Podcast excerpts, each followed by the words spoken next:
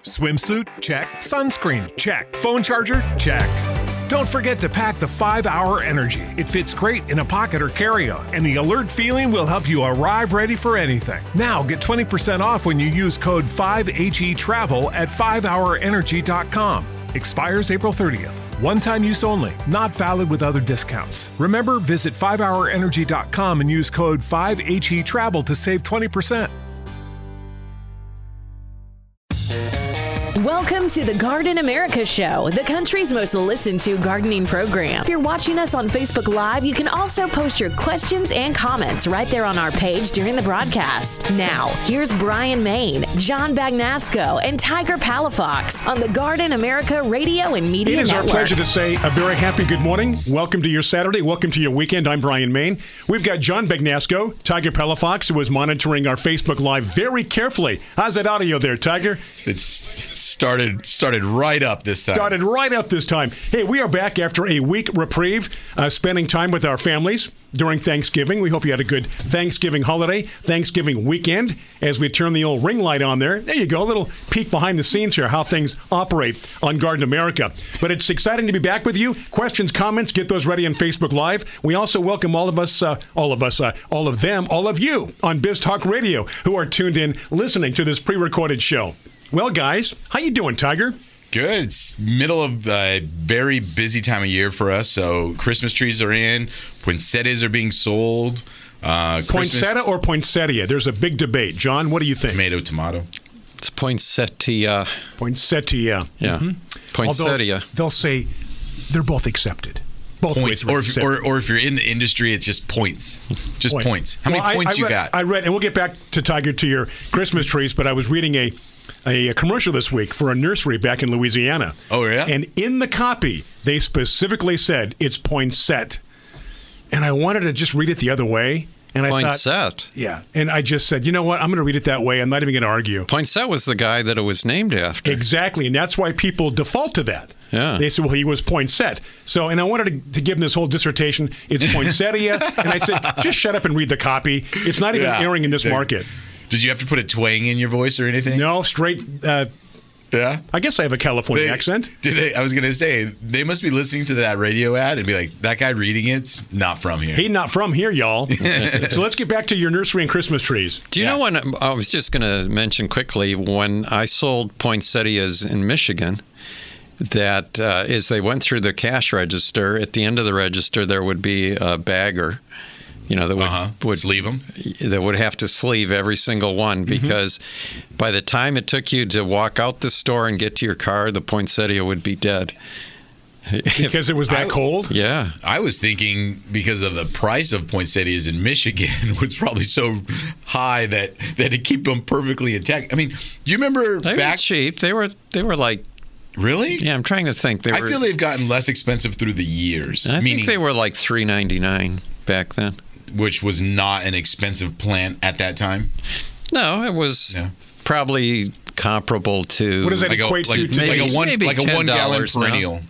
maybe a ten dollar plant now. Okay. Yeah, because I just imagined they would be expensive to grow in greenhouses back there, have them all. And then, I mean, you remember back when, you know, the Ecke points, and it'd be a six inch point. Cost of energy back then was cheap though. the greenhouses were glass greenhouses. That's how much people didn't care about what electric or uh, heating costs were. Yeah. All you do is just shovel in more coal. But um, yeah, so uh, busy, busy with all the holiday stuff right now. Um, I heard that Christmas tree weekend. sales were up thirty percent. Christmas tree sales are through the roof, and we don't know if it's a early season, so meaning people are shopping early and will be done early, or if it's a bigger than average season. I think That'll- with everything that went on this year, I think people are anxious for Christmas. They just want to get into that holiday and just have that good feel good, a good feel good Yeah. feeling. But what Tiger's saying too is maybe people are afraid they're going to close down And the state, and you can't go Yeah. out and Exactly. Yeah, and true. buy them. So, so it will this weekend will be a good test of Mm-hmm. it because this is be the busiest Christmas tree sales weekend of the year, and um, so we'll see in ranking as far as how the numbers are. If they're average, then we just know it's going to be an early season. If they're above average, we it will be an above average season overall. Which, by the way, you know we talked last year with Mike from Pinery Tree Farms, and there is continuing a huge, not necessarily shortage of trees, but there's definitely a lesser amount of trees out there, and also. You, the thing they have to understand is that say we sell more trees, we they can't just cut down more trees at. at a Mm-hmm. I, I was going to ask notice you, once your inventory gets low, what do you you're, do? you're done. That's you're, it. You're out for the season. Yeah. So if you sell out early, you sell out early. And so for those of you that are shopping for Christmas trees, not to put any pressure, but they're selling out quicker. And so you should go out and get your tree as soon as possible because if you wait till next weekend, you might have very minimal uh, options. And especially for the larger trees, it, it's very rare now this year to find a tree above 10 feet on a tree lot just because there's so few of them out there in the market and a lot of people bought them up early. So, The way a retailer makes money on trees, though, is if they do sell out. Yeah.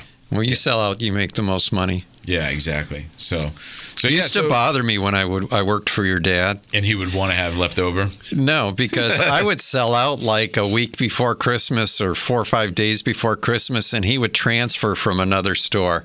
So I would get their old dried out trees. Oh, man. And I would end up having to throw them away. In meantime, on the transfers, they got full credit for it. Oh. so get your Christmas trees early now. Don't Yeah. wait. Yeah, Because who knows? You, you just don't know what's gonna. You're gonna have slim pickings, and especially for the larger trees. So Slim Pickens was an actor, right, John? Indian love call, right? Yeah, and a singer. Yeah, look at that. See that? very Throw- good, I throw, I throw in my little. Slim Pickens. Do you remember? Do you remember playing the Slim Pickens songs? Uh, and that was how they defeated the Martians in Mars Attacks.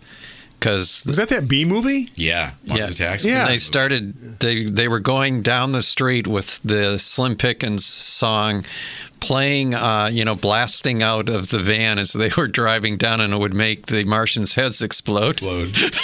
yep. Well, I think getting back to uh, what you're talking about with the Christmas trees, if you don't hurry and buy yours, it's going to be Slim Pickens, right, uh, Tiger? I think that's They- your Yeah. that's your point. Yeah. So get You know, the one buy I started Dale- buying every year was the Nordmann fir. Were they available this year? Nordmanns are available. They're the one of, we we we definitely stock that tree because it's one of the most hyperallergenic tree. Meaning, you know, a lot of people can have allergies to pine, the Douglas firs, and those. Right. The Nordmanns are the least. So we always kind of inventory. Seems like they last the longest too. So Dale's got a question, uh, Tiger, right? yeah. So I'm trying to scroll through here and How fast do those trees how grow? fast do the tree grow? So for Christmas trees, on average, you're looking at um, a foot a year. So if it's a three foot tree, it's about a three year old tree. If it's Okay. an eight foot tree, That's easy. If it's an eight foot tree, you're probably looking at more like nine, maybe ten years. So as they get taller, it takes them, you know, a little bit longer to grow those heights. But um, you know, the average, like the five to six foot trees, they're about six year old trees. So about a foot a year. Yeah, exactly. So, so yeah, and and the thing that people do need to remember and realize is that Christmas trees today are the equivalent to buying corn. You're buying it from a farmer Right. that farms trees, Yeah. not You're not, destroying forests.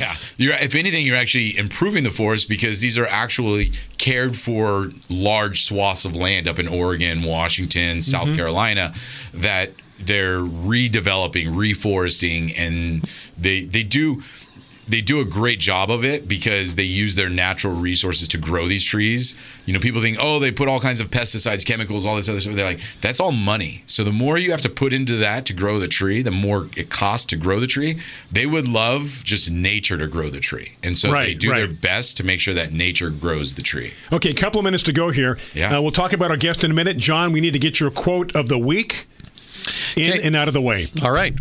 The quote is I love tearing things out of the ground. I love digging and discarding. I love pruning. In fact, I love pruning so much that I once gave myself carpal tunnel syndrome because I attacked a trumpet vine with so much dedication. I think that was your quote, wasn't it, John? That was uh, Susan Orlean. Do you know who, what book she wrote?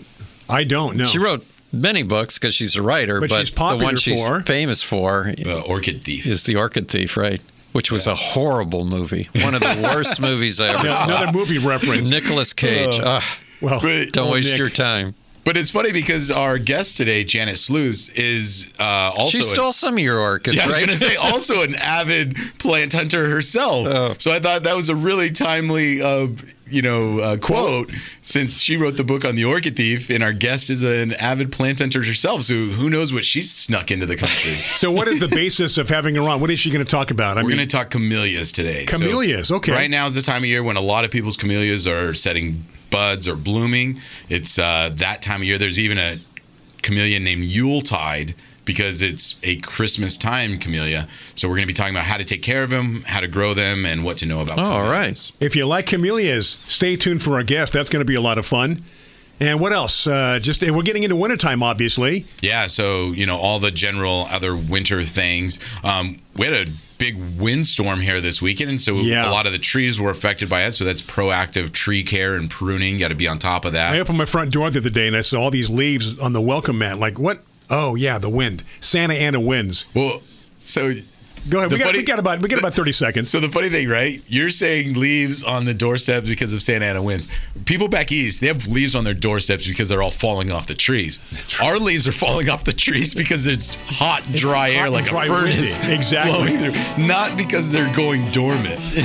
you know, people get confused with that because these are evergreen trees like Sure, eucalyptus sure. and pine and all these other trees that are losing their needles and leaves. Okay, we're going to take a break. It is our first break, our first segment. Going to come back with our guest. Uh, those on Biz Talk Radio, you'll listen to a few of our great sponsors. We appreciate that. Got a question too. You got a question, John? No, uh, one of our listeners has a question. Okay, hey, we are back. Uh, that's just a little conversation between John and the fellas here. As uh, we continue on this uh, Saturday morning, we are back after the Thanksgiving holiday. I'm Brian Main, Tiger Palafox, John Bagnasco. We appreciate you tuning in. Biz Talk Radio, and of course on Facebook Live. And John, were we done with their little conversation there? I don't make- I don't want to miss anything. Well, no, Dale was asking if it's he's up in Humboldt and he wants to know if it's too late to plant hairy vetch. And and what is the answer to that, John? I, am not really sure about Humboldt. Usually, it's used as a cover crop, you know, for Okay. Turning into the soil and adding uh, nutrients to the soil later on.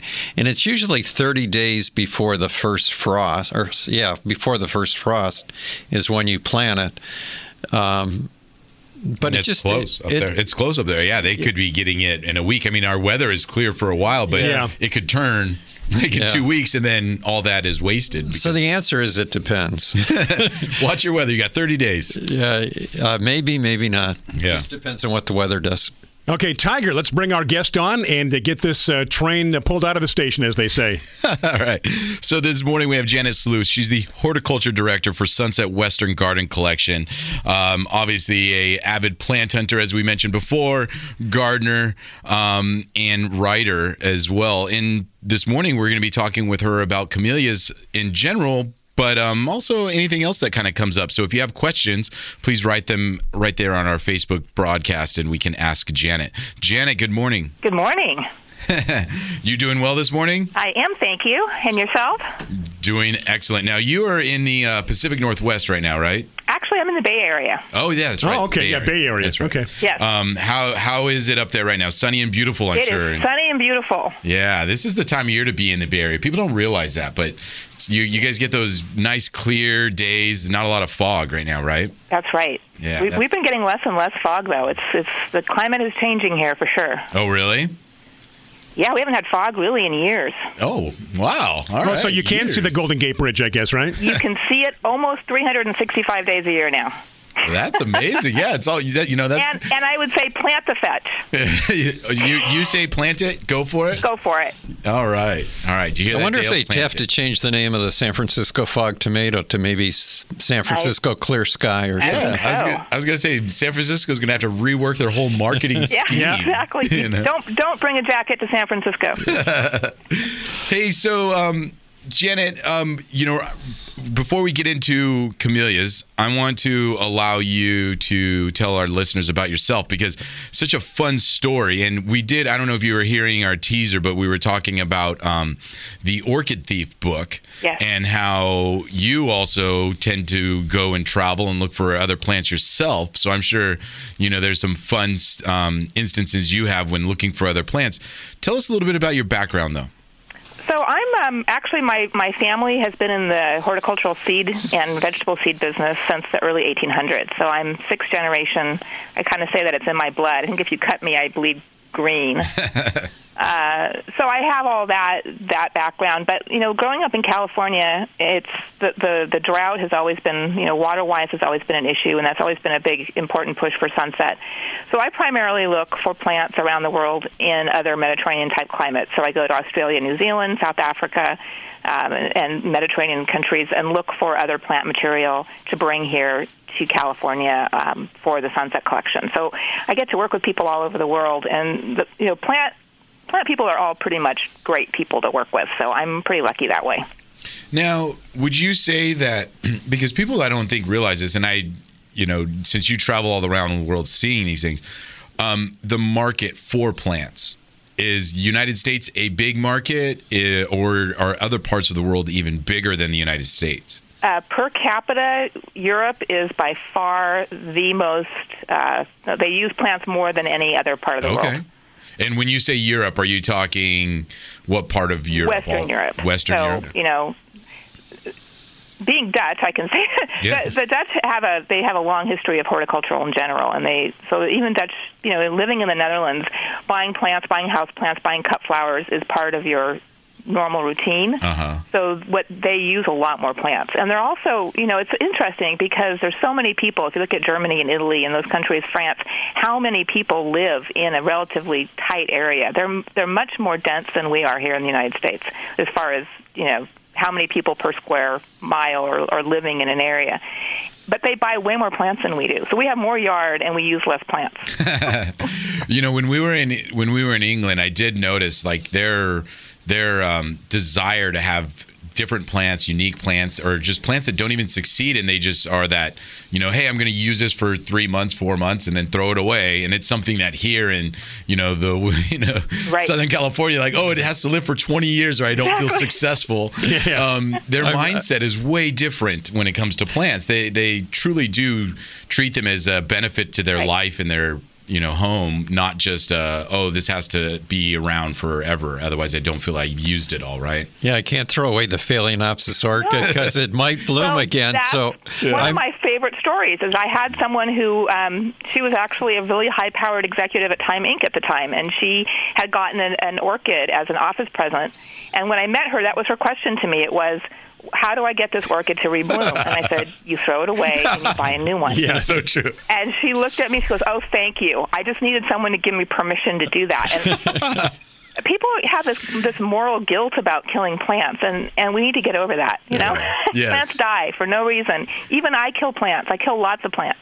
Oh yeah. Well, I'm sure you're trying all kinds of new stuff, so I'm sure you probably kill more than most. If it's I a do. bouquet of flowers, you'll throw it away after a week. Yeah. But if it's a, an orchid that's been blooming for two months, And you and you even paid half of the cost as the you, bouquet of flowers. you can never throw it away. So, um, Right. so at, at Sunset, you guys do focus on a lot of the um, Western garden styles. So, like you say, the zero scaping, low water style gardens. Um, you know, but today we're going to be talking about camellias, and a lot of people think camellias and azaleas tend to be these high water plants. Um, what do you have for those people when they're talking about planting camellias and azaleas? They are sadly mistaken. Yeah. Uh, I, I will say that I fall into the category of uh, of gardener who um, kind of poo-pooed camellias. In fact, when I bought my house, I chopped down my camellia tree. um, but they're incredibly tough plants, and that's why we see them so established in California. Uh, we actually sponsor a lot of water trials with the UC system. So at UC Davis and UC Irvine, they run irrigation trials. We have some of our camellias running in those trials right now because we wanted to be able to, sh- to prove to people that they actually are a relatively low water plant once they're established. So they take a little bit longer to get established. I would say, you know, you're looking at a good three years to get the root system in, maybe even a little bit longer on some of the real dwarf compact varieties.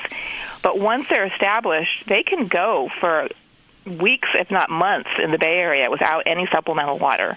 Um, and if they do go all the way dry, they come back.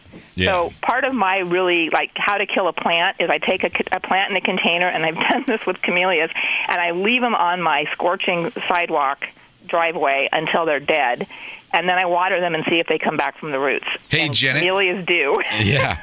Hey, Janet, we're going to take a real quick break. Sorry to interrupt you, but um, we're going to take a real quick break. We'll be right back. We're talking with Janet Sluis, and we're talking camellias right now, but who knows where the conversation is going to take. It is Ryan here, and I have a question for you. What do you do when you win? Like, are you a fist pumper? A woohooer, a hand clapper, a high fiver. I kind of like the high five, but if you want to hone in on those winning moves, check out Chumba Casino. At ChumbaCasino.com, choose from hundreds of social casino style games for your chance to redeem serious cash prizes. There are new game releases weekly, plus free daily bonuses. So don't wait. Start having the most fun ever at ChumbaCasino.com. No purchase necessary. VGW. Void were prohibited by law. See terms and conditions. 18 plus. Okay, round two. Name something that's not boring. A laundry? Ooh, a book club. Computer solitaire, huh? Ah, oh, sorry. We were looking for Chumba Casino. That's right. ChumbaCasino.com has over 100 casino style games. Join today and play for free for your chance to redeem some serious prizes. ChumbaCasino.com. No purchase necessary. Full prohibited by law. 18 plus terms and conditions apply. See website for details. Acus, so please ask your questions. Yeah, you betcha. Facebook Live, uh, post your questions right there. Questions, comments for us or our guest Janet, and we'll, uh, we'll address them. We promise. Okay, this is, we are back. This is Garden America. Brian Main, John Bagnasco, Tiger Palafox coming right back after this. Stay with us as we continue on your weekend.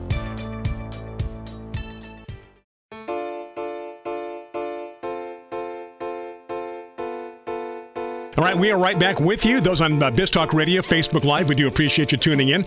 And uh, joining us this morning here on Garden America, Brian Main, John Bagnasco, Tiger Palafox, as we continue with our guest. And again, do want to remind you, post your questions and your comments on Facebook, Tiger. Yeah, and so before the break, Janet was just talking about how she uh, trials her plants as far as coming close to near death and to seeing if they would come back. And camellias passed your test, right, Janet? With flying colors.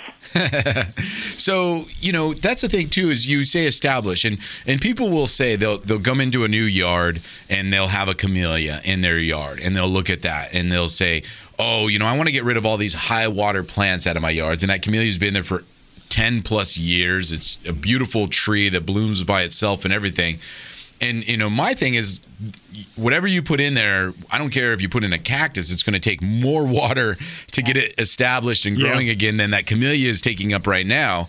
And and they just have this perception that they have to continually continually water these trees and shrubs like that to get them to perform. But you know what would you say a great growing environment for a camellia is in california as a whole?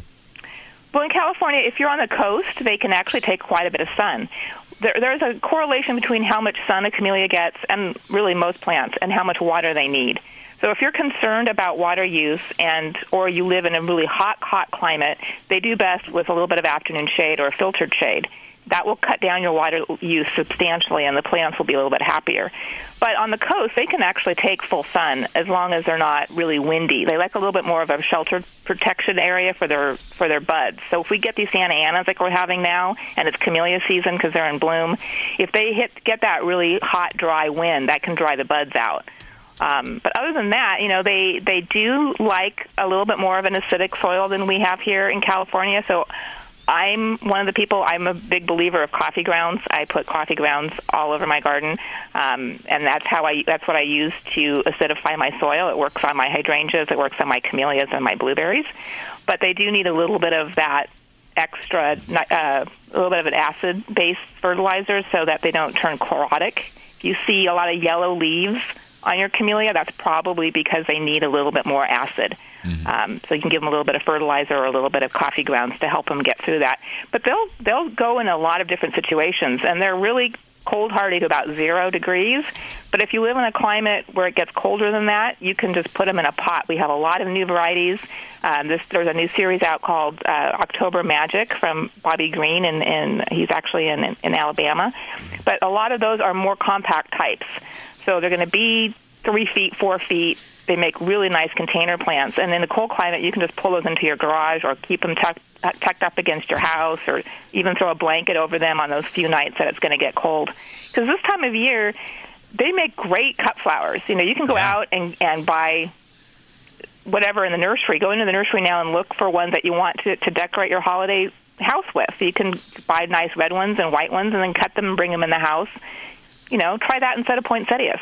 Oh, definitely. And one of the coolest things I think people do with the camellia flowers is when they just float them in a bowl or some kind of vase, you know, and they they just take the buds and they just float them in there and Yeah. you know, and as you say, the camellia is going to have hundreds of blooms on it, so every few days you just go out there and get a few more. You know, it's a really awesome plant like that. Now, there's a lot of varieties. You mentioned some of these newer varieties come back, but there's trees, and then yeah. the spectrum of colors. You can go from yellow all the way, you know, to the red, the pinks, the whites, um, and then there's even people don't realize this, but tea is camellia, right? Oh yes. So, Yeah. So what are some of your kind of good um, varieties that maybe are in the kind of spectrum of different camellias if people are interested And in growing I them? think you're stretching it a little bit on the yellow. yeah. There are some new Pale, new yellows Yeah. that are whitish, creamy yellow. Excuse me. Um, well, I particularly like the sasanquas. So you have those really big japonica flowers. Those are the really giant ones that you see, and they're a little bit later blooming. But earlier blooming in the fall, we have the sasanquas, and I call them the violas, like the violas of the of the pansy world. So they're smaller flowered, but you get a lot more of them, and they bloom a little bit earlier. So those big japonica flowers can hold a lot of rainwater when we get rain later in the season, and sometimes that can get kind of messy. They get petal blight and they can fall and, and have these big mushy flowers. But the sasanquas bloom earlier; they're in bloom now, so we typically can get them into bloom before we get a lot of rain. So you don't have as much of that problem, and there's more flowers and more buds on them. So if you do get rain and the, and the buds get damaged, there's more behind them that they bloom. So they have a longer blooming period, and they produce a lot more flowers. And it's a time of year, you know, people forget about pollinators in the wintertime. And camellias and mahonias and, and grevilleas and plants that are blooming now are really important for pollinators. And it's almost more important that we have those plants in our gardens to carry them through until the spring and summer when there's so many different plants in bloom that that's really not an issue. Know, we talk about pollinator gardens a lot. We're always looking at summer flowering, but there's so much for them to, to get nectar and pollen out of in the summer. It's not really a big deal. Now is really an important time to have blooming plants. Yeah, and that's the thing people don't realize is that you know the winter is the time for those pollinators, those birds, and all that stuff. Um, Yeah, we got some questions, right, Tiger? yeah, I'm trying to. I, I see a comment here that says we have four camellias plants along the north side of the house, been growing there over th- 20 years with little or no water. We fertilize, and now they're full of buds on the central coast. Uh, you know, so yeah, once they become established, they're really easy, you know, to grow. And Um, then several of our listeners have asked if uh, Janet could comment a little bit about pruning camellias. Yes, so pruning and fertilizing both. You want to do that after they finish blooming. So no matter what type of camellia you have, you want to wait until right after they finish and the buds are all gone, they've all bloomed out. And then you can prune them back. What we typically say is you want to look for where the stem is hard. So you you want to go back into the, the previous year's growth. So you want to take off all the new growth if you want to keep it more compact. And if you cut it there at an at an axil on a node, you'll you'll force more breaks into the hardwood than you would into the softwood. But the best time to do that is right after they flower because camellias will start setting bud again pretty quickly for the for the next season's bloom. If you wait too long, you're going to cut those blooms out. And for fertilizing, it's the same thing. You really want to fertilize them after they flower, and then maybe again if if it's um, you know if the plant looks like it needs a little bit more in in the summertime. And for watering the first year, um, as we said, they they need to get established. So they're definitely not a uh, walk away kind of a from your plant kind of a thing. But as Jenna mentioned, you know, if you put it in the shade, you're still not watering a lot compared to if you put it in the sun. So it kind of depends whether it's sun or shade. But you know, once to three times a week, depending on the area, to get it established for the first couple months, and then after that, you know, the roots are going to be getting to grow, so you could be able to go from there. Um, During, during the winter, you might just forget watering, period. Yeah, especially if it's an area where it got some good rain and it's not going to go away completely. So again, back to kind of like the sun or the shade will determine how much watering. But you got to get it established. But you know, then once it's you know growing, it's very uh, easy to take care of because they have they have really good root systems that get into deep soil and areas where. Um, you know, if you're planted next to a lawn, they can almost just survive off the lawn water, excessive lawn water as well. Um, so, Janet, in terms of you know, you mentioned fertilizing camellias. You know, not wait, waiting till after they bloom. Um, one of the big problems with camellias is you, you've kind of hinted in some of the issues is the bud drop, you know, from rain or rotting out, you know, from moisture on the foliage. So, you know, on these low varieties, would you recommend more drip systems versus like overhead watering, like, you know, some other plants because you want to avoid that water on the actual petals? Yes, indeed. Um, we, we really do recommend using a drip on these or, or even a hand watering. Uh, or you know, if you have a rain, you can't really get around that. Although, you know, a lot of times you see these in the older houses that they're planted up against the house, so they're underneath the eaves of the house, so the rain doesn't get on them as much. So placement can work around that, but they definitely don't like to get water on the buds Okay. or flowers. Yeah, so definitely avoid that kind of overhead watering if possible. But then at the same time, like you know, we're talking about San Francisco not having fog, but um, is the like humidity fog? Is that is it more or is it more just rain, like actual watering on the plant? It's actual condensation on the rain. So if you have a heavy fog, that would also rot out the bud. We see this with roses too. Roses that are really heavily double double roses, um, they get a lot of condensation that builds up in the flower, and then they just the water sits in there and they rot out. So we we do see that with the camellias as well.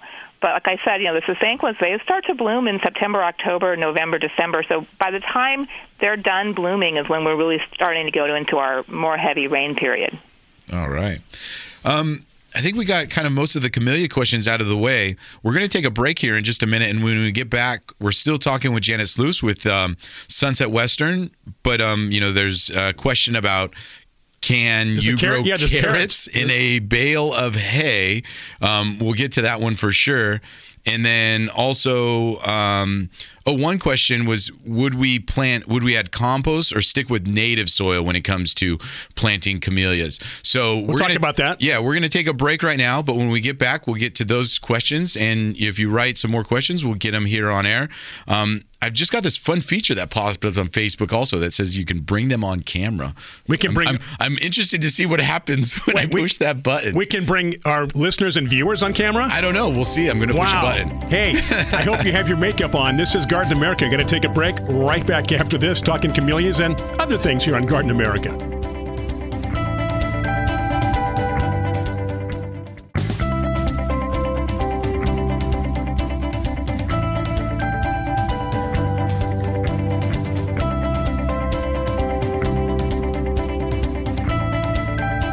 Just like that, to those that tuned in on Biz Talk Radio, we are back, and of course, back for you watching us on Facebook Live, uh, which is a good time to remind those on Biz Talk Radio you can watch our show live every week. Just go to our Facebook page. You do not need an account. It is Garden America Radio on Facebook, and you can watch us live and uh, go from there. And of course, we still appreciate you uh, supporting the good folks at Biz Talk Radio. Tiger, what's happening now? All right. So um, before we break off into some other topics, I do want to answer this question for Deborah, and it's should I plant in compost or stick with native soil? And she's referring to camellias. And Jan, I thought this would be a great question because you travel around the world and find plants, and you know when we grow them in a horticultural environment, we pick the soil that they're in in a pot to grow them the best they possibly can to to then sell to the public. So when we have a camellia, and obviously they're not native to California or regions that we're planting them in, what do you suggest that people do when transplanting something like a camellia, which, like you mentioned, has actually very specific soil requirements? So the main thing with camellias is they don't like to have wet feet, which is a technical term for sitting in water. And if you have, if you dig a hole and you put some water in there and you you see that it's not draining, then your soil probably needs some amendment before you plant a camellia in it because they're, that's just going to rot the root system out. But if you fill it up, if you fill that hole up with water and you come back the next day and it's all, you know, sunken into the ground, then your your soil is probably fine and it doesn't really need amending.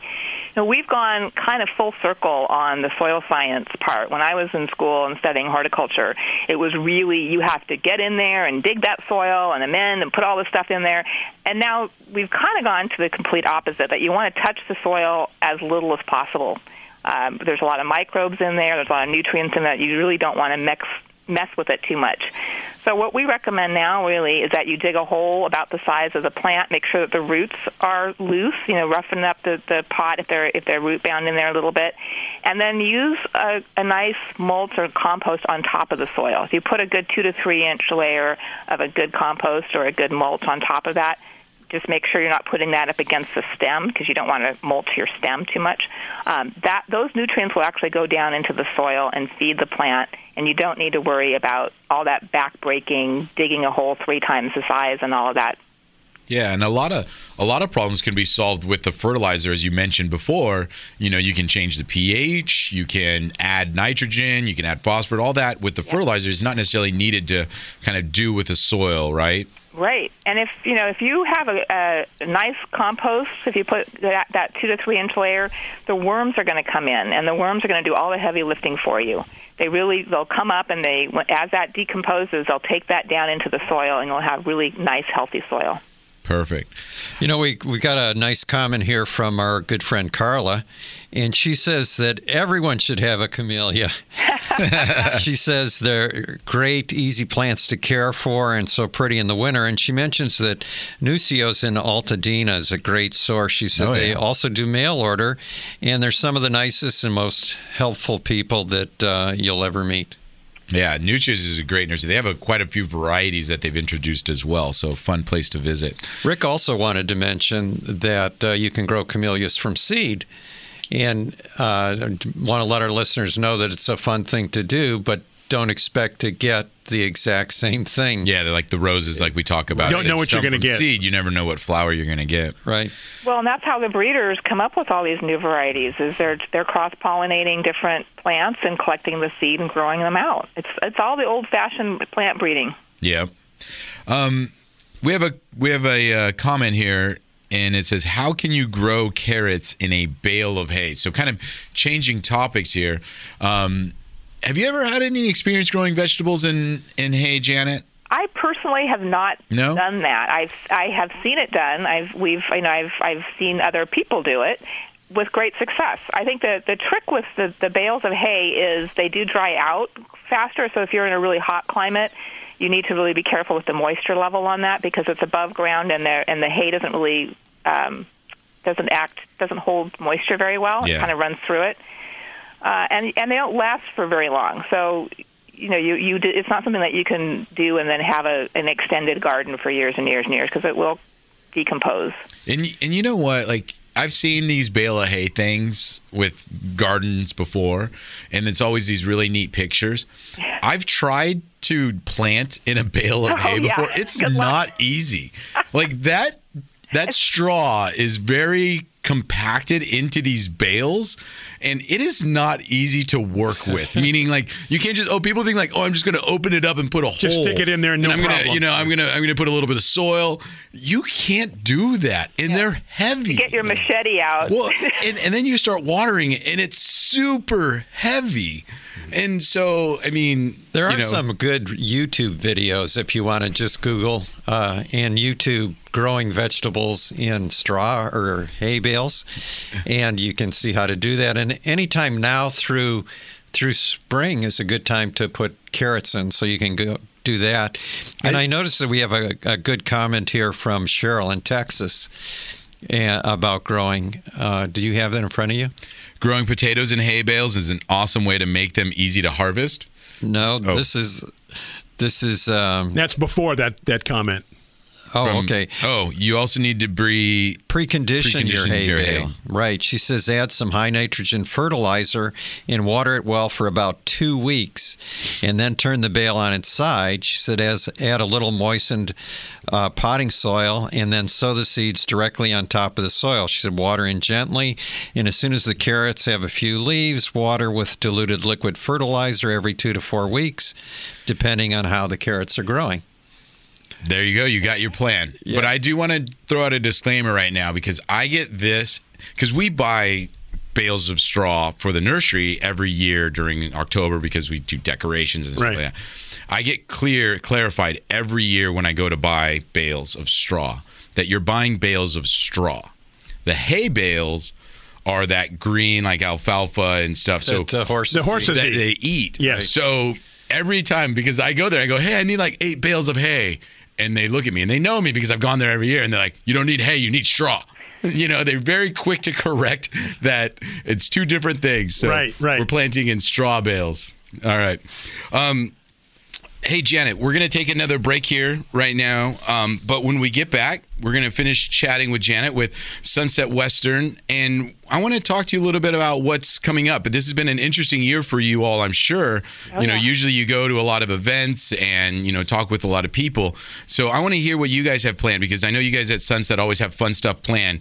That what came out of this pandemic and what 2021 is looking for, uh, looking like for you. Okay, so when we get back from break. You bet. And those on uh, Biz Talk Radio, this is our final segment, hour number one. We've got news coming up top of the hour. And then uh, we return with you, Biz Talk Radio, six minutes after. Those on Facebook Live are going to come right back. So stay with us on this uh, Saturday morning or Saturday afternoon, depending upon where you are. With John Bagnasco, Tiger Palafox, I'm Brian Main. Back after this, we are Garden America.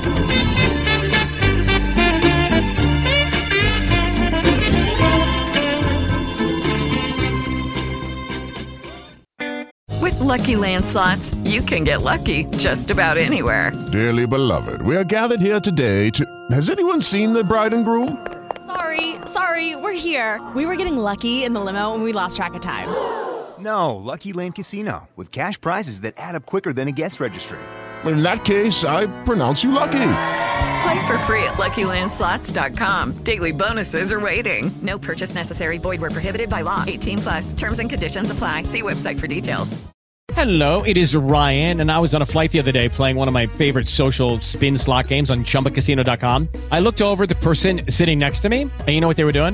They were also playing Chumba Casino. Coincidence? I think not. Everybody's loving having fun with it. Chumba Casino is home to hundreds of casino style games that you can play for free anytime, anywhere, even at 30,000 feet. So sign up now at chumbacasino.com to claim your free welcome bonus. That's chumbacasino.com and live the Chumba life. No purchase necessary. Group. Void were prohibited by law. See terms and conditions. 18 plus.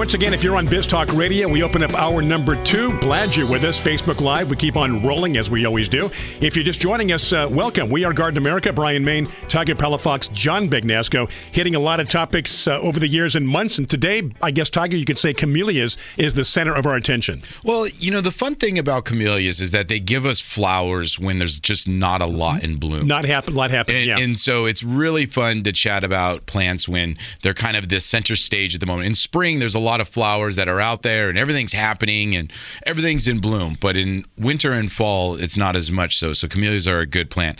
And, you know, having Janet join us this morning, um, also a wonderful addition to it. So what is what is some things happening over there at Sunset Western Garden coming into 2021, Janet?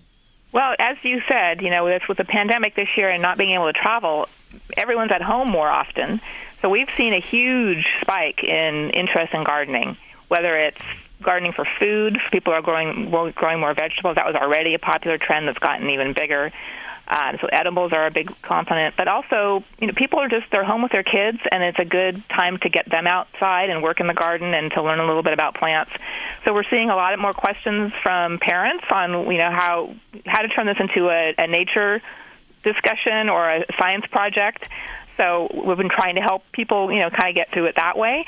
But plants also are very uh, it's it's kind of good for the soul to, to be able to go out there and get your hands in the dirt and, and get get growing and to grow things. Just to grow something is just really soothing for a lot of people. So I think that trend's going to continue going forward. We see a lot more people interested in gardens, and I personally feel like it's kind of my role to help steer them into plants that they'll be successful with there's so many plants and you're working in the nursery you see this too is you know people bring plants in from all over and get sold in california that really don't belong here and then people kill them and then they blame themselves. They say, "Oh, I can't grow plants. I kill plants." A lot of times it's just that they're not getting the right plants for their gardens.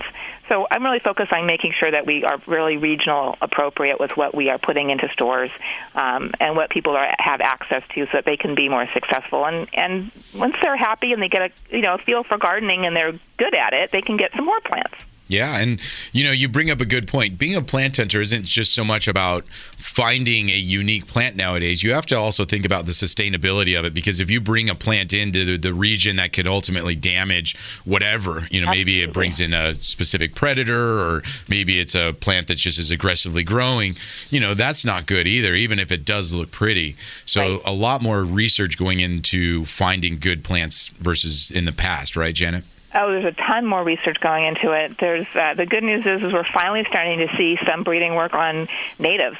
You know, natives have just been ignored in the plant breeding world, but I've been preaching this for 30 years, and I'm finally starting to see some of that coming to fruition where people are starting to understand that you know when you go into a store and you see a patent number and you and that plant's patented a lot of people don't understand what that means, and, and that's that money is going directly to a breeder.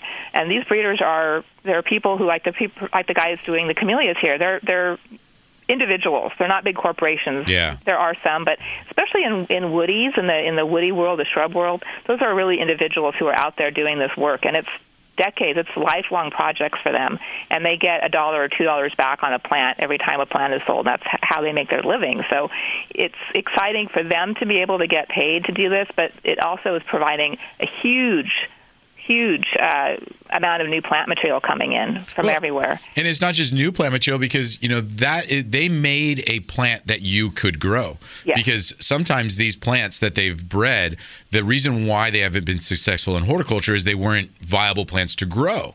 You know, they either got too leggy, or they didn't bloom enough, or they didn't sustain some of the disease issues that are in certain regions, and you would have never been able to have that plant in the past. But they bred it so you could grow it, and you know, yeah, like you say, now they deserve all their the the benefits of all their hard work for all those years, and you know. You know, yeah, there are big corporations with them, but then for the most part, it's some guy or gal in their backyard that just has Yeah. a fascination with these particular plants, and that's what they created. So, Exactly. well, cool. Well, we're looking forward to seeing more. Um, you know, we'll we'll try to have you on again as the uh, the beginning of spring again to try to you know see what's coming up in 2021. That'd be great. Thank you very much for joining us. Have a great rest of your weekend. Thank you. You too. All righty. Thank Bye-bye. you so much. And a good topic, and uh, obviously a very popular topic with our viewers here on Facebook Live. Now, we do have questions, and we want to go back and make Yeah, sure that let's- we're covering some questions that may not have been uh, pertinent to what we're talking about here, but don't want to ignore anybody. Yeah, definitely. Um,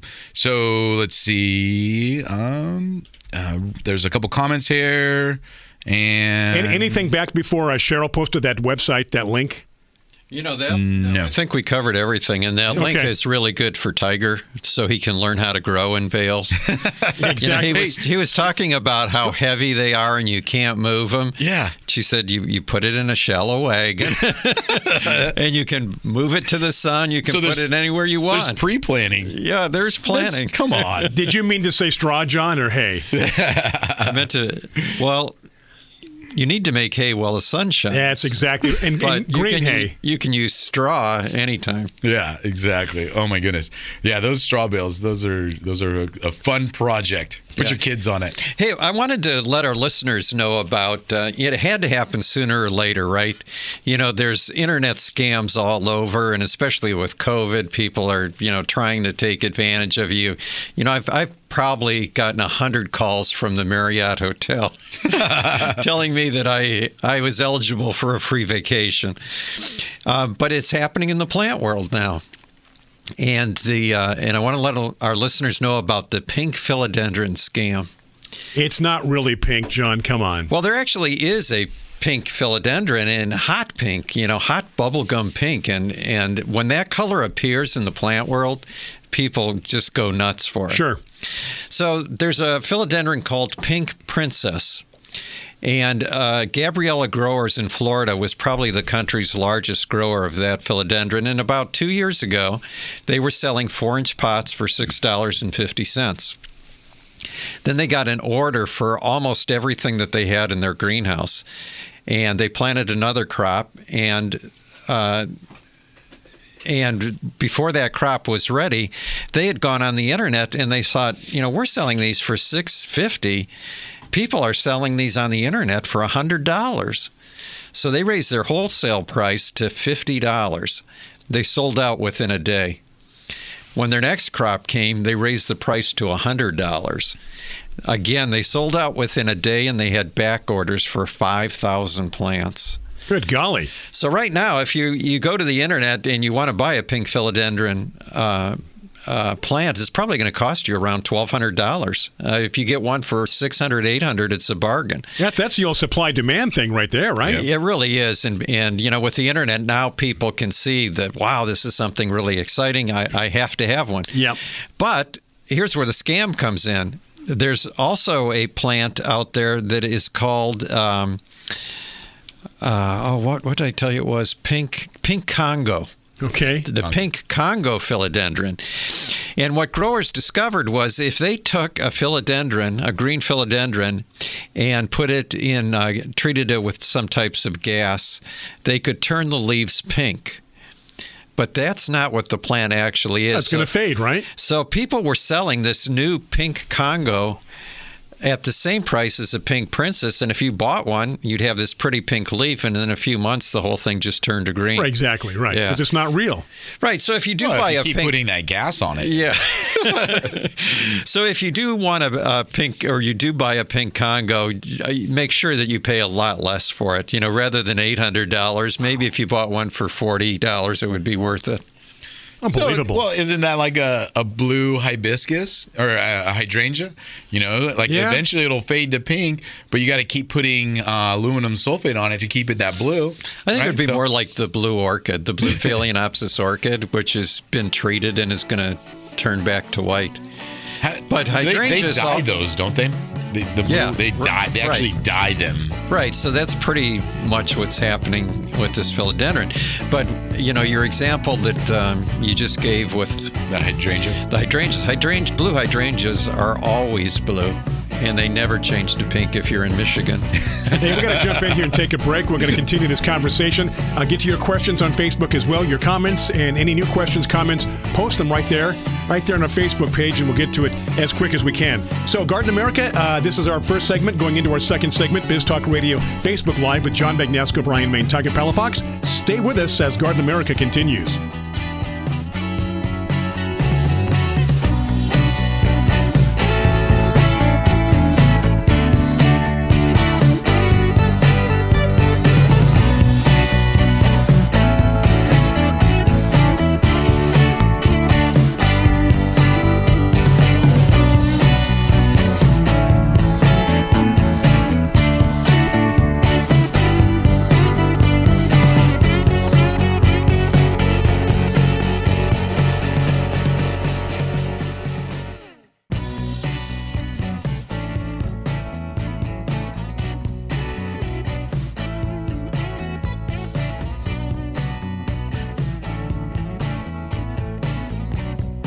Okay, after a quick break here on Biz Talk Radio Facebook Live, we are back. Uh, yeah, we're doing a few things here. We're going to try something. I think we're going to try something, Tiger. Yeah, we'll see. We'll see what happens on uh, Garden America here. Questions, comments. Want to make sure, guys, that we're caught up on the questions. Tiger, John, what do you see, if anything, as far as Yeah, we're all Facebook cut up uh, right people? now. We're looking good. Yeah. Okay, uh, we saw Dale's last last. You have to uh, okay, prepare good. the bale of hay. So we're good. Do that. That means your questions, your comments, uh, give them to us now. The old uh, computer keyboard there, and we'll answer them as soon as we can.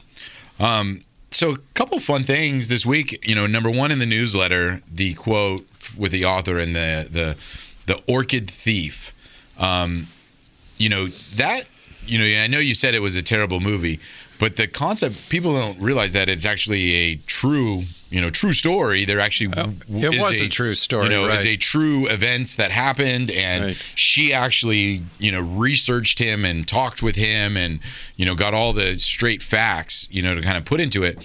You know, but it kind of brings to light this kind of underground plant world that exists out there. That you know, there's people. no pun intended, right? you the know, underground. Okay. people all around the world that are kind of trying to find these unique plants and bring them to market and you know some of them are exotic some of them are endangered but um you know, all over the world, people are looking for new plants for Mhm. whatever Yeah. reason it may be. Sometimes it's beauty, sometimes it's cure of a disease. Um, but plants are all around us doing wonderful new things, and there's a whole underground market for them. It's kind of kind of crazy to think. You know, we just think of these flowers that you buy in a nursery or whatever, but there in the big breeding world, even it's quite a competitive area too, where people will steal patents and ideas. Oh, and yeah. all of that. It's well, if you of can come up with something new no one's ever seen or had before, I mean, I think financial the, the financial windfall also is a motivation as well. Yeah. Yeah, definitely. If it, if it's going to go into production, It- you know, food crops are huge for varieties as far as being able to grow. Oh, which wanted me to bring up there's a, there's a new research actually doing in San Diego right now where they're trying to develop plants that absorb more than average amounts of um, carbon dioxide because as we know plants breathe in carbon dioxide and then breathe out oxygen. So there's a lot of scientists out there like, hey, what if this corn can absorb way more carbon dioxide than normal and that way it starts cleaning the air they stores it they you know what they do is they store it underground and you know it doesn't evaporate and all this other stuff but it's kind of a crazy thing because then there's all these people that don't want genetically modified plants but they don't want genetically modified plants because they eat them and they're worried about genetically modified Right. plants but at the same time this is going to be a genetically modified plant but it actually benefits the environment and they will be edible food crops so Hmm. well, that's that's to be seen, right? Yeah. Sounds silly to me. What? Just to modify a plant for that. I mean, how about how about not destroying thousands of acres of the rainforest in Brazil? That would be better. Maybe that would help a little yeah, more. exactly. Yeah, I don't I don't get that because you know it's almost like whaling, right? Well, pretty soon there's no whales left. So what's your point? Yeah. And pretty soon there's no rainforest left. What's your point? Also, carbon dioxide is not a pollutant. It's what plants need to live. They need exactly. Yeah. Just like you need oxygen. I need oxygen. Tiger, Right. well, Tiger, you don't. You, no, I barely. You operate on some other system. Yeah. so okay, so winter time at the nursery. Ti- Now, are you you're not out and about as much, are you? Yeah, I'm Are- out and are- about all the time. You are still I'm during this time of the year, huh? Well, it is Yeah. it is San Diego. Yeah, yeah. There's a lot of busy things happening right now. I mean, as we kind of keep talking about, you know, what's been happening with the pandemic, this industry is has grown. Um, you know, landscaping has grown. You know, people are people are doing more in their homes, and so I, I definitely feel like um, that that desire for plants has been greater Mhm. than ever that I've ever seen it in you know our country for sure. It's for, Um, it's forced people to refocus their attention on whatever they were tied into during life during the life before the pandemic. Yeah. it's like, oh, maybe well, plants. I can I can do that at home. Don't have to leave my house. Indoor plants, outdoor plants. I feel safe, and I, that's I think in that aspect it's a good thing. Oh, definitely. And, you know, and as uh, we mentioned, you know, the breeders and the plant people that are putting new varieties out there are, are really quick to kind of, you know, catch on to new, these new things. And, and there's even plants, and, and John will attest to this, there's even plants that have been bred years ago that they'll break out into the market now just because it's timely, you know, Mhm. meaning like, you know, they might have been like, oh, this plant is great because it works on indoor environment, but indoor plants are not very hot right now, so we're not going to introduce it. Well, indoor plants are hot now. They're very They- hot. They go and pull it off the shelf. They start production, and in 2021, you're going to have a whole line of brand new indoor plants um, because they're they're ready to be sold now. You know, kind of a thing. You know, I would say that probably 50 years ago, I first became aware of uh, mistletoe fig. And I thought, everybody's going to want to have these plants at Christmas time, right? So during my career, I kept trying to make that plant popular, and and I'm pretty sure it's still not popular. it's Ficus diversifolia. The leaves look kind of cool, and it, it has uh, little mistletoe-like berries, Berries on, on it, it. right? Yep. And you know, I always thought, why wouldn't anybody have these at Christmas time? Yeah, I even, uh, as a buyer, had growers grow them for me for a big Christmas promotion. They just never sold. Well, it's all about marketing, right, John? Maybe the I right. was trying to market it. Yeah. Mistletoe figs, Christmas, put bows on the plants. But yeah, Still and you're didn't right. And it just happened to be one of those plants that actually produced at the right time. Yeah. Because they did have it during, you know, the winter Yeah. time as well. So, But, you know, finding new plants and looking for new plants, one of the things that uh, I don't think was ever addressed properly was the uh, Endangered Species Act, um, which is an international treaty. the uh, uh, CITES Treaty, and the whole treaty was designed for animals to protect animals. And just in the last week or two before it was signed, somebody said, "Oh, let's throw plants in there too," and and plants. I'm, everything was geared towards animals. A lot of this stuff didn't apply to plants. Right. So you'll have places in some of the rainforests where they are, you know, uh, plowing down the rainforest, burning them. You'll have uh, thousands of rare species of orchids and and tropical plants that you're not allowed to save. If you're coming through with a bulldozer, the treaty says they have to be bulldozed under. You can't go and touch them because it's breaking the treaty. So there is a need to, and, and what made me think about that was the orchid thief Orchid that you thief, were yeah. talking about because he was He brought awareness to a lot of those issues. Yeah. uh, well, he was trying to steal the the ghost orchid right. out of the Florida swamps, which was endangered. Uh, but again, you know, people who are taking those plants aren't just taking them to destroy the environment. Some of them are trying to propagate them and Right. save them. You know, the Franklinia uh, that's grown on the East Coast, which is kind of a camellia relative. Has flowers like a camellia. There were only three plants that were ever found. And uh, somebody on the East Coast who was a, ben, a friend of Benjamin Franklin's got those three plants out of the wild, took them to his house, planted them, and it was never seen in the wild again. But people today can plant Franklinia in their yards just because that one person saved them. Okay, break time again here on uh, Garden America. We have two more segments coming up. Still plenty of time for your questions, your comments. We were talking camellias this morning, but obviously anything you want to talk about, discuss in this horticultural crazy. With Lucky Land slots, you can get lucky just about anywhere. Dearly beloved, we are gathered here today to. Has anyone seen the bride and groom? Sorry, sorry, we're here. We were getting lucky in the limo and we lost track of time. No, Lucky Land Casino, with cash prizes that add up quicker than a guest registry. In that case, I pronounce you lucky. Play for free at LuckyLandSlots.com. Daily bonuses are waiting. No purchase necessary. Void where prohibited by law. 18 plus. Terms and conditions apply. See website for details. World of Plants. Uh, just uh, post your comment, your question right there on our Facebook page. Taking a break, Brian Main, John Bagnasco, Tiger Palafox, here on Garden America.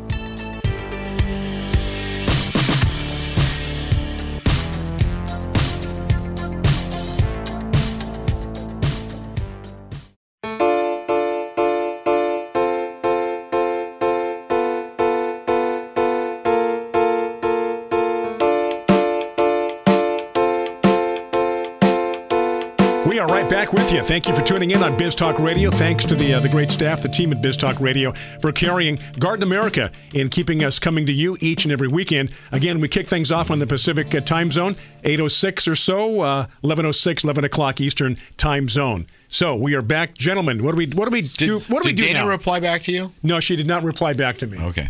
We are we are asking uh, Dana to. Uh, I don't know if anybody out there post something on Facebook. Well, if anybody other even helps us, every week it seems Facebook has something new, and we're not very in tune to all their new developments, and you don't get notified. Well, and sometimes you can't do it until like like right now. We can't practice this. right. You well, we to- don't want to because I'm scared what will happen. What will happen? here. and, and I get. Well, let's explain what what feature that Facebook is telling you they now have. I'm monitoring the chat, and during the chat, I can, you know, if somebody makes a comment, they can, they it says bring them on camera.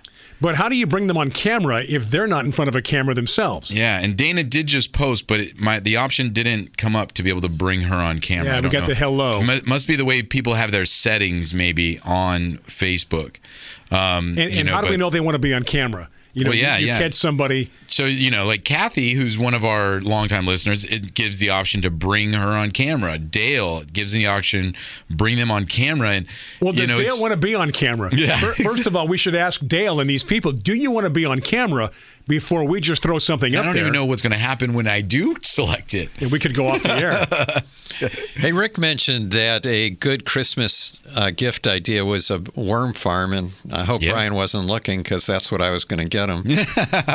A what? I didn't hear a you. worm farm. I'd love a worm. farm. Do you know that I actually bought worm years ago? I was raising with my son a um, oh, what was it? A chameleon? I've, some kind of a lizard species, and they they live on worms. So I went and bought all these worms, and then I realized, well, you have to raise these worms. You can't just like buy them and put them in a bag or something. And I'm Uh-huh. like, well, this is way too much work. I don't want to do all this. You know, Oh, I've got to sustain this creature. Exactly. It lasted about two weeks. I said, you know, we're going back and just buying the regular, you know, crickets and stuff at the uh, and worms at the uh, pet store. but uh, that takes some work. Growing worms takes work. Yeah, dirt and it's like a little farm. You know, and you have the screens and you got to shake out the dirt and it's like, you know what? No, we're not doing that. unless unless I'm going to raise these worms and sell them to somebody else myself. Yeah, make you a- make a profit. Wholesale retail. I want to go back to a, a conversation we had uh, because I had mentioned what a horrible movie Oh, The yeah, Orchid yeah. Thief was. The the reason I thought it was a horrible movie was because I liked the book, and the movie had nothing to do Mm-hmm. Nothing with to the do book. with the book. Yeah. Yeah. So that was why I didn't like it. But I did want to mention that there's another book out there called uh, Orchid Fever. Mm-hmm. That's a great book, if, and that would be a great Christmas That was the sequel too. to Saturday Night Fever, wasn't it? Orchid Fever? Here's- no. Here's oh, it's No, different. no. different. But uh, it does tell you a little bit about, um, you know, it actually is a disease. Uh, if you start growing orchids, it's you can't stop. You can't stop. I'm fascinated by orchids myself. I, I think they're very cool. Uh, well, you know, orchid, uh, the orchid genus is the largest genus, I think, of plant flowering plants in the world. Wow.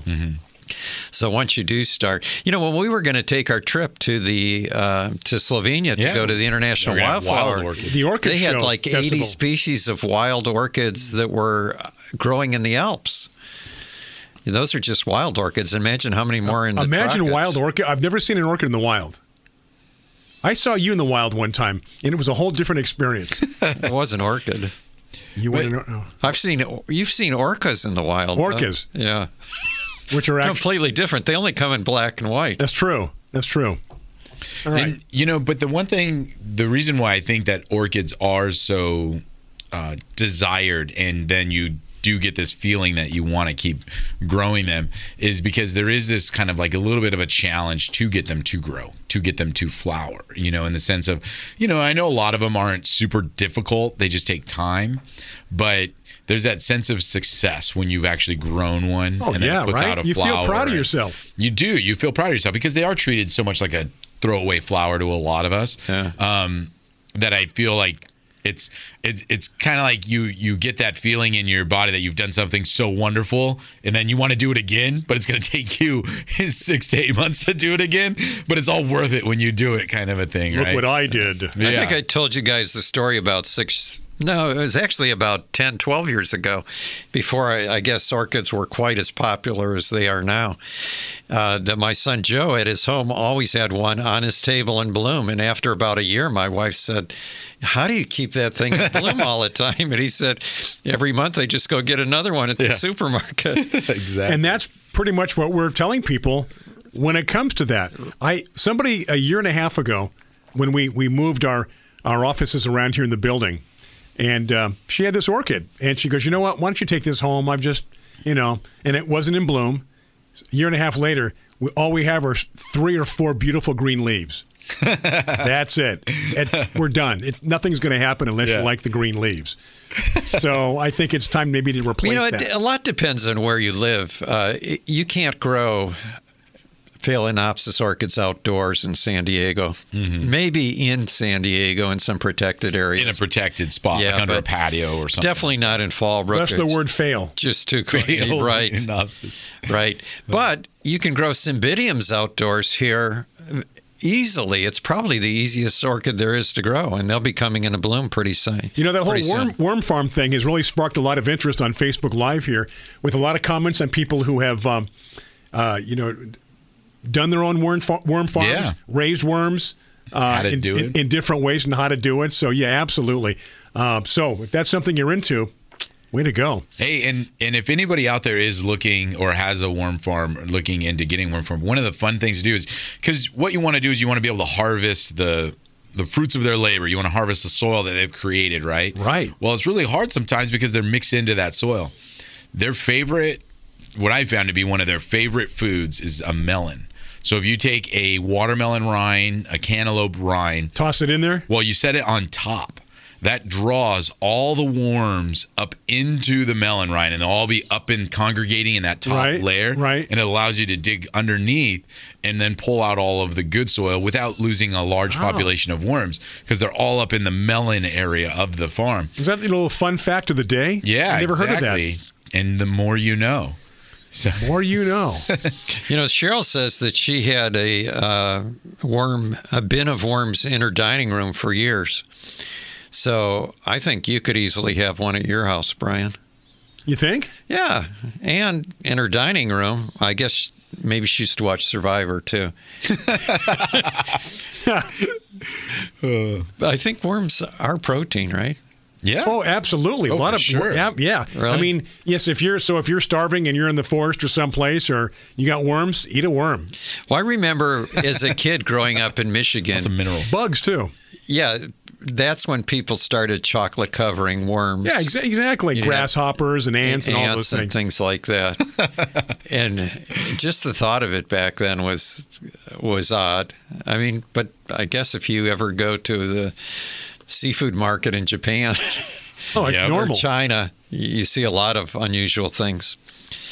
So anyway, and you know, Sharon Asakawa used to have uh, a worm farm on her back porch, and mm-hmm. she had the one that had the little spigot where Yeah. you, you Take can the get tea the out. tea out, worm tea.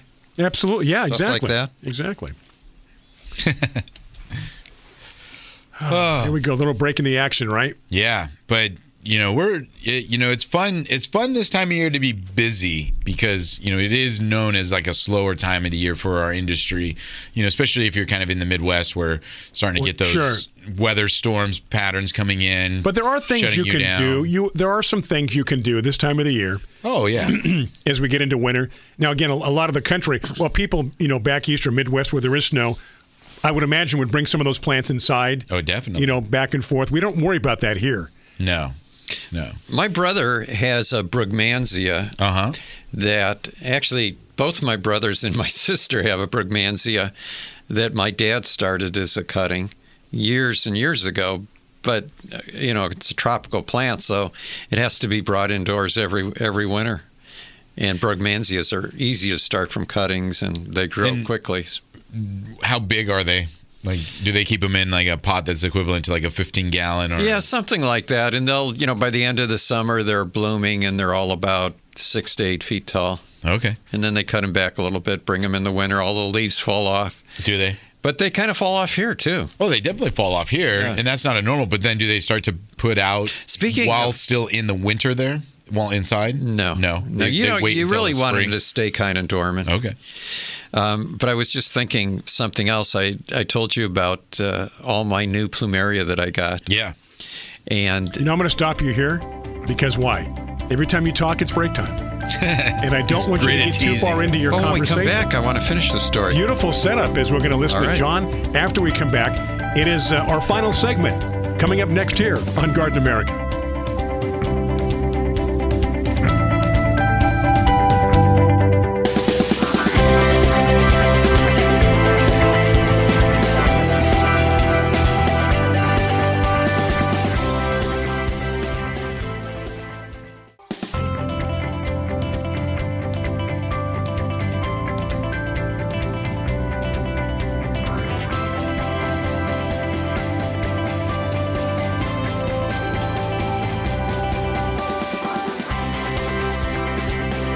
Is our final segment, both on Biz Talk Radio, Facebook Live, as we are back. Back live, of course, on Facebook, pre recorded on Biz Talk Radio. But a reminder to our friends on Biz Talk Radio you can watch our show live, watch and listen every week, 11 o'clock Eastern Time Zone, 8 o'clock on the West Coast here. And of course, always uh, listen to the pre recorded shows on uh, Biz Talk Radio. And gentlemen, I think next week it is time for another podcast. We'll talk about that later. John, back to your story.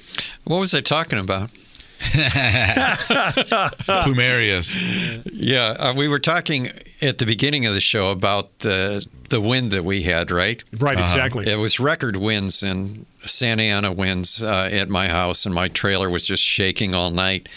But I got up in the morning, went outside, and the wind was so strong it blew the trash cans over right onto my new plumerias that I Oh. had bought, smashed them all into the ground. I, all the leaves are off, but I don't think anything's broken. I I have to look at it again today. I just started standing up all the plants in my house that had been blown over. And I was getting smacked in the face with uh, rose stems and had scratches all over my face. Wow.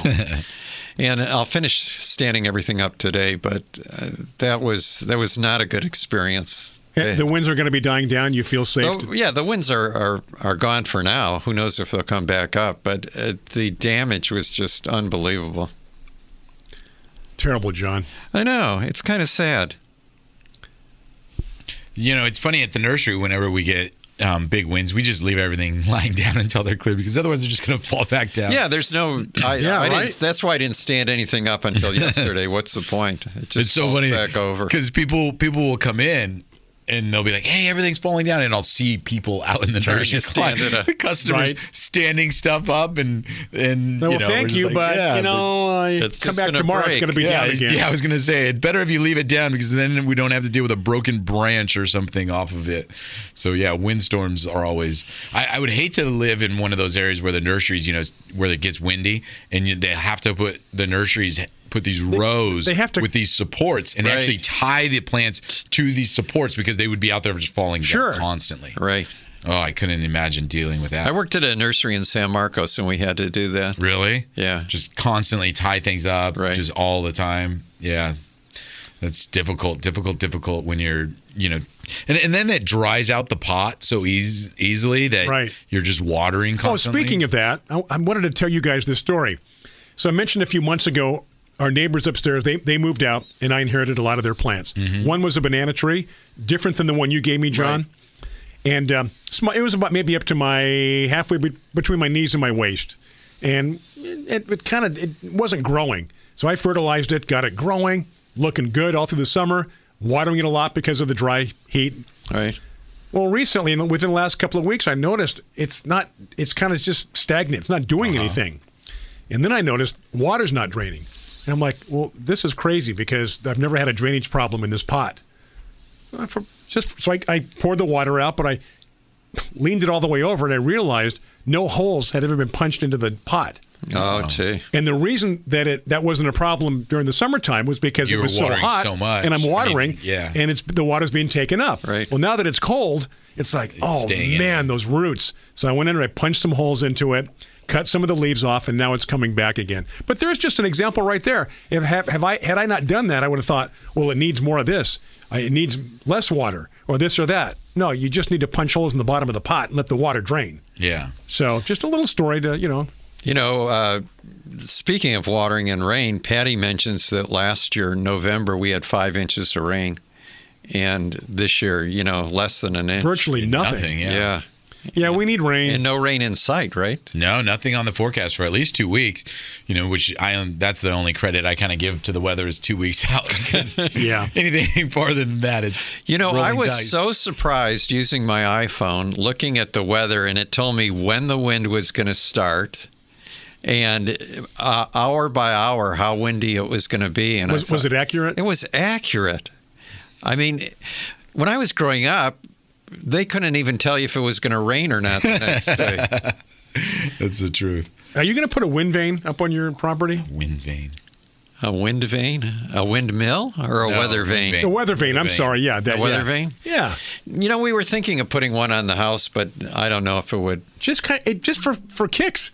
Just Look at that. What's that? Just climb there? up there and put it on there while Yeah, it's with a little rooster on top, you know, and it, right now. Yeah, I don't know. it'd be fun. I'll have to think about it. Right now, we're we're hoping that we can, Get a roof on. yeah, and not only that, that we can maybe have some furniture in the house when we move in. Furniture's overrated, John. Oh, gee. Uh, I'll, I'll, let's go. I can't wait till we go out and buy koi, We're so over budget. koi for your koi pond. That's going to be fun, John. When we put koi in that big pond of yours, the waterfall that comes down. Well, my son is going The to. water slide down to Joe's house. Yeah, there you go. he is putting a, a fountain over there. Good for a him. waterfall. Good for him. Hey, speaking of fountains, this is interesting, Tiger. Yeah. So, so last summer we bought a fountain. Okay. In June, weather's nice, hot. That suck. I had it running every day. Mm-hmm. and I figured even even if you don't want to run it, at least run it for an hour for the pump. Yeah. Keep it going. Correct. As the weather gets a little cooler now, it's darker. Kind of not using that fountain so much anymore. Yeah. But I still go out there and run it and keep it clean. But but I can see why people now they just get out of, out of the habit of using it because it's not summer, it's not warm. Yeah. But uh, we're going to continue to use it because I like it. But it's interesting how things change like that. Why don't you put it on one of those timers? I've got to. Yeah, I, you know what? That's a good idea. That's that's a guy. I should, you know, I should because do that. you just yeah. get those outlet timers. Oh, yeah, I've got to put it on there. the It automatically comes on, and you set it to come on when you're mostly home. That's you a know, good kind idea. of thing. So You know what? That's one thing we're going to pick up this weekend. an- Another timer. Yeah, I have one on the aquarium. They those things do wonders for everything because, as you say, sometimes you know, like I'll have this idea that I'm gonna, you know, start these plants in pots and I'm gonna take care of them, and a couple months go by and I do a really good job of it, but then I get busy and Right, I know exactly. they're there, but I'm like not focused on it, and then I go back to them and they're not doing great. Then I got to work hard to get them to grow up Mm-hmm, again and get strong again, and. And it, it's just been difficult. But if I had them on a timer where they were automatically Yep. watered and Yep. everything, at least that takes one of those things out of the the deal that I have to. You know what? Good idea. That's what I'm going to do. That's exactly. One of the things the windstorm did, I told you, was blew John, over. you better hurry up 'cause the we're pot that you, that I uh, you The- had given me yeah. that was in the ground, and as it blew over, there were other things under there that I don't know if they're still alive because Yeah. they hadn't been watered for months.